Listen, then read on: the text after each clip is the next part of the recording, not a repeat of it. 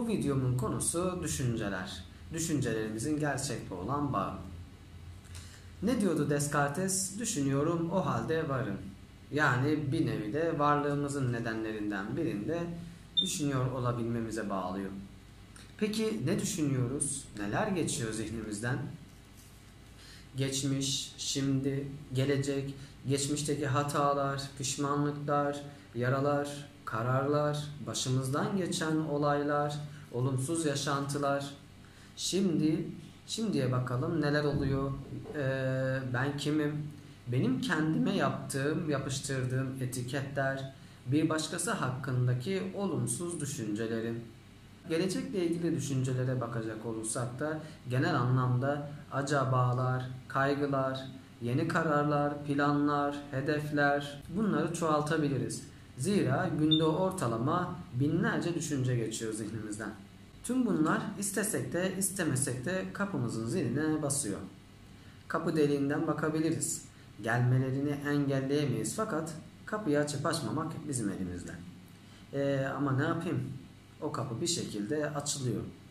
Diyorsan da bu noktada belki bir ruh sağlığı uzmanından profesyonel bir destek almak iyi olabilir. Hadi bir soru daha soralım kendimize. Kapımıza dayanan bu düşünceler gerçek mi? Gerçekler mi? Gerçekten bu yargılar doğru mu? Ee, gelecek henüz gelmedi.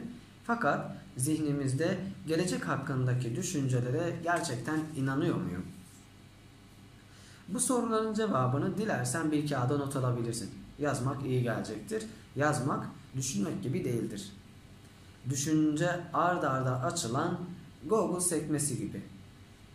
Birden aniden peydah olabiliyor birçok düşünce ve yeni yeni düşünceler ortaya çıkıyor. Ve genelde şunu söyleyebilirim. Düşünmeye başladığımızdaki konu ile 1 dakika, 3 dakika, 5 dakika sonraki konu bambaşka konular oluyor. Yani arasında bir bağ olmayabiliyor. Bundan dolayı yazmanın daha iyi olacağını düşünüyorum. Yazınca tek bir düşünce üzerine, tek bir konu üzerine eğilmiş oluyoruz. Tek bir konu üzerine düşünmüş oluyoruz.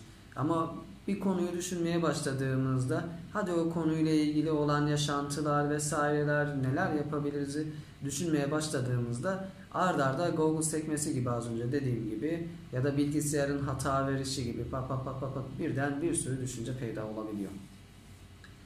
Bu bağlamda yazmanın daha iyi olacağını düşünüyorum. Gel gelelim bu düşüncelerden, zihnimize gelen düşüncelerden nasıl kurtulabiliriz? Biraz da bunları konuşalım. Az önce değindiğim gibi not almak, not almak düşünce trafiğini en aza indirecektir. Bir diğer yol ise düşünce günlüğü, duygu günlüğü tutmak. Duygu günlüğünde Doğan Cüceloğlu hocamızın güzel bir videosu vardı. Onu da onun linkini de aşağıya bırakmayı düşünüyorum. Videonun ilerleyen kısımlarında bundan söz ediyordu. Tavsiye ederim. Mindfulness kanıt aramak özellikle aklımıza gelen o düşünce ile ilgili kanıtlar aramak tabi düşünceden düşünceye değişir bu. Düşüncenin tarzına göre değişir bu. Kapı açma noktasındaki nedenimizi anlamlandırmak ve üzerine gitmek diyebilirim. Tam bu noktada ve aslında tamamında yani genelinde bir ruh sağlığı uzmanından profesyonel bir destek almak iyi gelecektir. Gerçeklerle ve düşünceler arasındaki o ince çizgiyi fark edebilmeniz dileğiyle.